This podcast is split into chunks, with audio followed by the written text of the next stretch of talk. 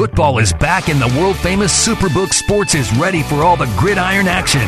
Looking for a place to catch the game? Head up the hill to the Lodge Casino in Blackhawk and experience the thrill of the games live on one of our 28 state of the art TVs. Superbook Sports has all of the amenities you could ever want in a traditional sports book. Good food, tasty beverages, and the best view in Blackhawk. Now, the Lodge Casino is your first place for fun and for sports. Have a gambling problem? Call 1 800 522 4700 for help. Stand up, Nuggets Nation. It's now time for the Mile High Hoops podcast with Zach By. Presented by Superbook Sports on your home for the most Nuggets content. Denver's sports station, 1043 The Fan. What is up, and welcome to another edition of the Mile High Hoops podcast. As always, I am your host, Zach By, and as always, I appreciate you spending a sliver of your busy day with me here on the podcast reacting to a game in Brooklyn. Just kidding. Postponed. COVID stuff. Ay, ay, ay. Guys, I, uh, I was really looking forward to this too. I've been looking forward to do, uh, to, to just sitting down and watching, uh, a full Nets Nuggets game. I've, I've seen the Nets, uh, play this season. Um, they're a damn good basketball team. Uh, they're very intriguing. They're good and interesting. Um, and just as Kyrie was coming back into the fold, um, you know, Nets have, you know, are dealing with, with COVID stuff. And, you know, it stinks. Um, I don't really know where they're going to make the game up. The league will figure it out. Um, haven't heard uh, yet at the time of recording. Um, so we'll just have to sit tight on that. But, you know, it brings up the, the broader point, you know, what how is the league going to handle uh, these COVID situations moving forward?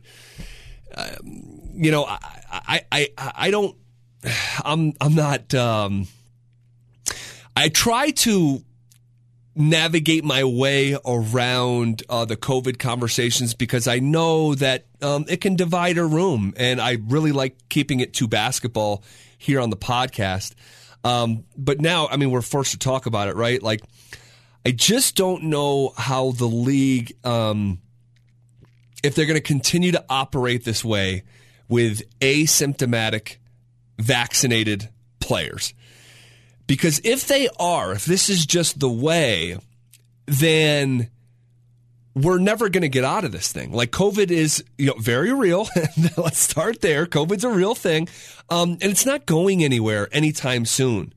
So if you have vaccinated players at nearly 100% across the league, I mean, compared to normal society, it's such an incredibly higher rate. Um, I mean, it's not even close. Incredibly higher rate uh, in the NBA, let alone um, the NHL, which is near 100% uh, vaccinated. And you're seeing the NHL have to, you know, really hit the pause button. But my my my question is like if you you are going to hit the pause button on a season because of um, these protocols that have been set in place, then just be prepared to stop teams and seasons here moving forward um, for the foreseeable future. Like just just count on it. Um, I I do think that eventually, at the end of the day, the NBA will borrow a page from the NFL, who it seems like uh, is moving in a direction of like, hey, if you are asymptomatic and you're vaccinated, you know, and you got a booster, I believe that you know the the the, the booster mandate uh, in the NBA is is coming. Um, uh, if if all those boxes are checked, I believe ultimately because of the round and round and circles that you'll go with those protocols um, and those standards that are set. Also, in addition to you know losing out on money, and let's be honest, this is a money making venture. Uh, the National Basketball Association, for as much as you know, you and I love it. It is a business, and if the business continuously is taking hits, and you're talking about maybe you know, um, you know, hitting pause on seasons, uh, uh, disrupting national television schedules, um, cutting off a pipeline for in arena, in stadium uh, viewing for fans. That all messes with money. Um, so I think ultimately, and I don't know this for sure. Uh, I'm totally speculating. Um, ultimately, I think eventually, not sure when, not sure if it's a month from now or if it's before the playoff, it's or if it's before next season. Um, I think you will see laxed COVID uh, standards.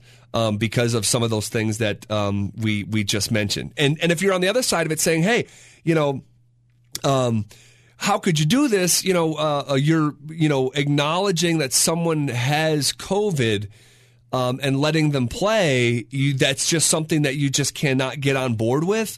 Um, you know, okay, I, I totally understand and respect that as well. This is this has been a really tricky one to navigate. There's been no manual for this for you know almost two years now, or however long it's been. I've I honestly um lost lost track of of time there. So um, we'll we'll see how it all shakes out with the Nets. Uh, the Nuggets will turn around and play on Wednesday evening, December 22nd, against uh, the Oklahoma City Thunder. That is what's on deck, uh, followed by a game in Charlotte against the Hornets. And then, of course, the Nuggets are off on Christmas Day because, um, you know, that's an entirely different conversation. It's just so stupid that the, the, the reigning MVP of the NBA, the reigning MVP, isn't showcased on Christmas in a day where the league is going to roll out um, 10 different teams. Like, think about that 10 different teams. And you know, when they build the schedule, it's almost like you, uh, you, you almost start with Christmas Day and then unpack it from there. So, this was obviously well thought out. Um, and it's just unfortunate that we're going to see, you know, the Atlanta Hawks, the New York Knicks, the Boston Celtics, the Bucks, the Warriors, the Suns, the Nets, the Lakers, Dallas, Utah, and not the Denver Nuggets. It is what it is. I'm not going to spend too much time uh, on it. Uh, okay, the Nuggets did win a game against the Hawks. That was um, that was great uh, for a couple different reasons. One, as we talked about uh, here on the podcast, that um, the Hawks in Atlanta have been it's just been um, awful. It's been a house of horrors um, uh, through the years. We talked about this on the most recent episode of um, uh, uh, the, the podcast of Earl Boykins, who I started this podcast with four years ago, say, hey, this team's losing in Atlanta. This is a young basketball team. You go to Atlanta, you do Atlanta things, and you're going to lose to the Hawks. And I said, dude, you're crazy. The Hawks are really, really bad, and they're going to have like the third pick in the draft or whatever it was that year when they picked uh, Trae Young whatever that draft was, um, they were bad, and of course the Nuggets went and, into Atlanta, and Earl was right, and they lost, and but but they were coming off the Nuggets were coming off a, a, a, loss against the Timberwolves that we talked about on the most previous episode of this podcast. Go back and check it out if you didn't hear it. Um, in such embarrassing fashion it was one of these things that was like, okay, every time the Nuggets have been embarrassed, typically through the years, like especially these last three seasons, like when they have a night where they just get embarrassed, and Jokic in particular maybe doesn't have it, and um, the next night it's almost like, yo, put your money on the Nuggets. Like when when when their stock is down, that's when it it pops back up but it was that thing with in Atlanta. I'm like, okay, like that's typically the arc of these Nuggets, but they're also going to Atlanta. So two things are true here simultaneously. You typically uh, don't win in Atlanta, and then you also typically um, rise from the ashes like a phoenix when everyone's down on you. Uh, so I wasn't sure which version of the Denver Nuggets we were going to get to, to be completely honest with you, and the version that we got was so um, it was so welcomed. Uh, they just flat dominated. They flat dominated the Hawks from wire to wire. Um, and they ultimately win that game by a final score of 133. Yes, 133 to 115. 133 in a game that um, that Jamal Murray did not play in, of course, that a game that uh, Michael Porter Jr. didn't play in, PJ Dozier didn't play in, JaMychal Green still dealing with an ankle, he didn't play, Markus Howard, you know, who's uh, uh, can you know make three or four threes for you, he didn't play, he's got a knee. Um, for the Nuggets to score 133 is just incredible. It's their highest point total of the season. And how about the first half in Atlanta? 72 first half points. That is a season high uh, for a half. It it was it was fun. Like that's what it was. It was fun. Guys were making shots. Uh, the Nuggets uh, made 17 threes. Uh, Jeff Green made four of them. Uh, Aaron Gordon made a pair. Monte had three of them. Barton Yoke both had had one. Uh, a, a Campazzo uh, made a three. Um, over a, a, a, long defender as well. Hyland, um, uh, he made four of them. We're going to talk a little bit more about Bones here in a second. But Austin Rivers came back uh, and he made a three. So what is that? One, two, three, four, five, six, seven, eight different different Denver Nuggets players uh, made a three pointer. So just awesome. I mean. We've had games this season where they they the Nuggets couldn't hit uh, a shot or like it's like they they couldn't hit water if they fell off a boat uh, t- type of thing. Um, that was not the case, but you're seeing, and we've talked about this you're seeing the energy of the team uh, change a little bit. You're seeing the ball just snap around where there is such an incredible emphasis on making the right play, getting others involved. And I think it, I think it was the most recent um, episode of the Mile High Hoops podcast where we went back and looked at uh, the assist numbers uh, the, in the games leading up to I want to say the uh, the Timberwolves game and it was like uh, like 26 against the Wizards, 33, uh, and then 29 against San Antonio, 28 against the Pelicans. And then there you see uh, in Atlanta, in their most recent game, 35 team assists. It's no coincidence or accidents that guys are freely shooting the three and they're making the threes uh, because that ball is being shared the way that it is. It's something that you can't really describe. Like if you've ever been out on a basketball court with guys that that know each other's game, that want to play with each other, and the ball's just snapping around. Oftentimes, I refer to like the basketball gods here on the podcast. Like they reward that stuff. Um, so you you saw the embodiment of that uh, for sure.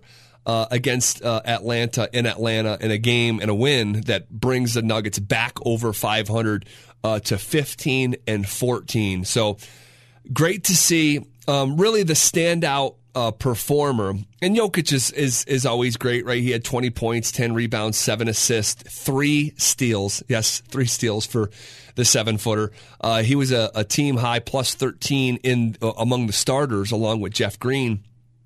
Uh, and, and I say among the starters because both uh, Facu and Bones were both plus 15 off the bench uh, in their minutes.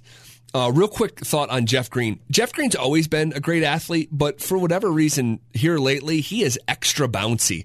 He had three or four dunks um, against Atlanta, and and what I appreciate about Jeff Green as far as a leaper is concerned, sometimes um, as a jumper, and I was one of them. I could, uh, you know, um, back in the day, of course, got to preface it. Back in the day, um, I could really fly. Um, I could dunk a basketball off a vertical, uh, let alone a drop step. Would dunk in games, had alley oop passes thrown to me off the backboard during games. I mean, I could really, that's one thing I could do. Now, my, my primary role was a, a rebounder um, because of those. Um, pogo sticks for legs, um, but but I had trouble jumping off one foot, and my athleticism um, couldn't translate all the time when it came to real live uh, in-game scenarios because as a two-foot jumper, you need to get that second foot under you, all the way under you to explode. Whereas one foot jumpers can do it in stride and don't need that load up. And I think a good example of someone like that on the Nuggets right now is Aaron Gordon. Aaron Gordon is very much a two foot jumper. When he goes to dunk, not saying he can't dunk off one foot, of course he can and does. But when he goes to really load up, if he tries to dunk on someone, uh, last week he uh, had the windmill. He's jumping off two feet. All of his highlight dunks are off two feet. Go back to the dunk contest. They're all off two feet. That's just who he is. But Jeff Green, I brought this up because Jeff Green has very functional leaping ability off one and two feet. And to be honest, it's it's kind of rare. Um, again, not saying guys that can't do it and don't do it in games, but to do it to the same level as you do whichever is the opposite, the the one footers for the two uh, foot jumpers. Like if your two foot uh, dunks and leaping ability is identical to your one foot um, jumping ability, it's just very very advantageous uh, for you. And Jeff Green, you're seeing him Um, and he's always had this ability, of course. We're just watching it uh, up close for the first time. It's uh, pretty cool to see. And there was multiple examples of, of that uh, functionality uh, being put into um, real life situations on the court on, um, on that game uh, against Atlanta on Friday night. Uh, okay. Um, Bones Hyland. I mean, this guy has just been a revelation um, for the bench and maybe for this basketball team for years to come. Whatever I thought Bones Hyland was coming into this rookie season uh, out of VCU, late round pick, really no hype, right? We're kind of learning about him as he's debuting in the G League and those first few appearances off the bench. Whatever I thought he was, he is better in literally every single aspect of the game of basketball. Maybe outside the handles. Watching him at VCU, I, I knew the handle was real, um, that it was a, a, legitimate NBA handle. I just didn't see, um, and we've talked about it here in the last few weeks, like his ability to simply get two feet into the paint and the wonders that it does for the offense. Just getting into the teeth of the, of the defense and what, um, and uh, what opens up uh, for you when you get in, in the, into those cracks, whether it's for himself or for others. Um, it, it's it's just been awesome to see, um, and I, so I didn't quite see that on on the on the regular basis that we see it. Um, also, I could not have like I saw him making threes, and I saw him, you know, uh, uh making some deep college threes. Sure, did I see him making Dame Lillard, Steph Curry uh, range threes on the regular basis that we see it?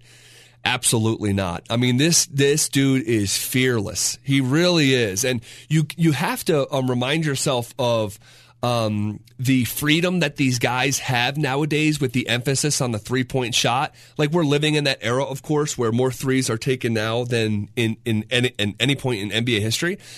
Um, but the deep threes, like, could you imagine even let's say let's say it's 2008, right? Not not 1992. Say it's 08. I don't think a rookie comes in and gets away with the threes um, that Bones Hyland does. Like just the attempts.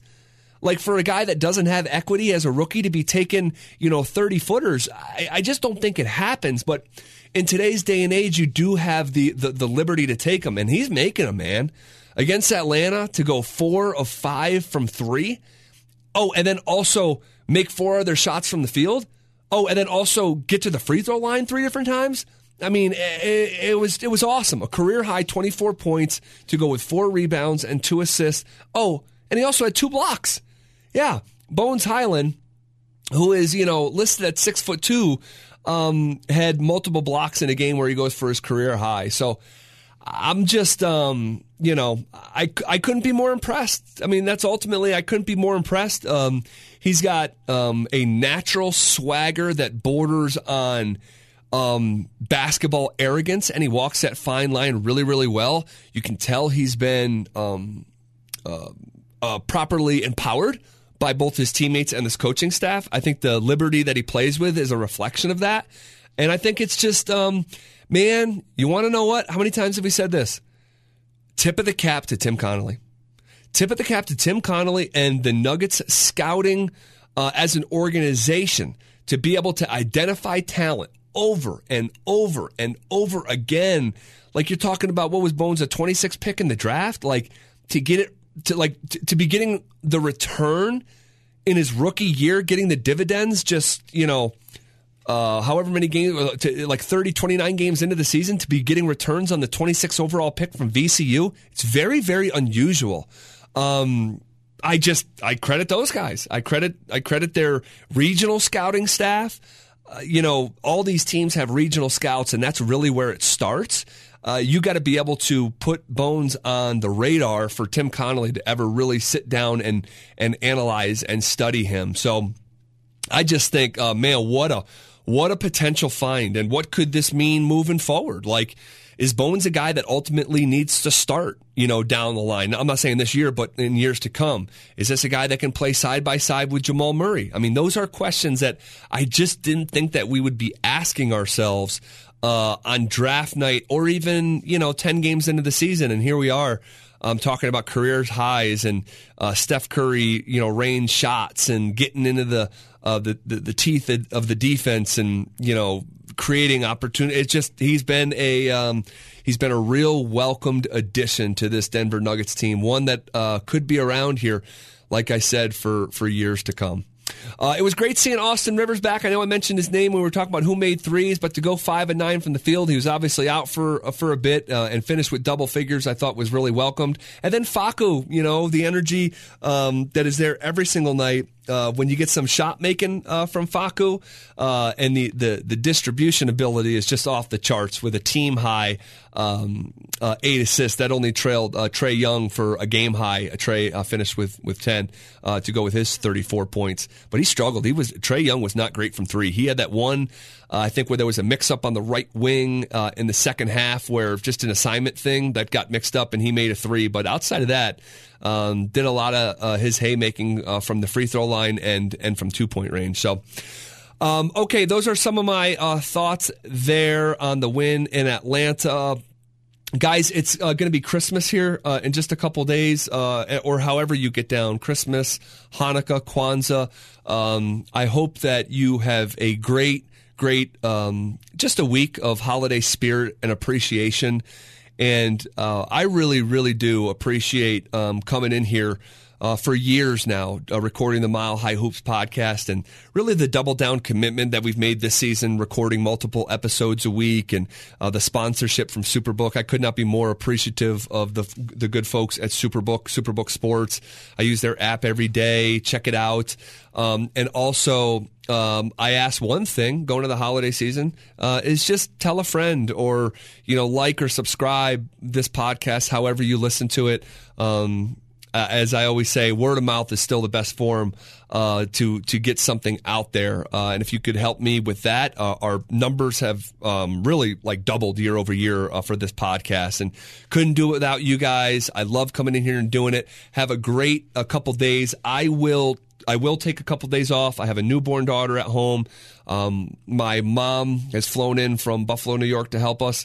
Uh, so she's going to be with us here uh, for Christmas. So I am going to take a couple days off, but I'll be back early next week um, on Tuesday, I believe, to uh, get back in the studio and react to um, whatever's next. Hopefully, no co- no more COVID trip ups uh, against Oklahoma City, Charlotte on Thursday, uh, and then the Clippers the day after Christmas uh, on the 26th there uh, on the road. So, all right, guys, have a great holiday season. Thank you so much for listening, and we'll catch you next time right here on the Mile High Hoops podcast. Football is back and the world famous Superbook Sports is ready for all the gridiron action.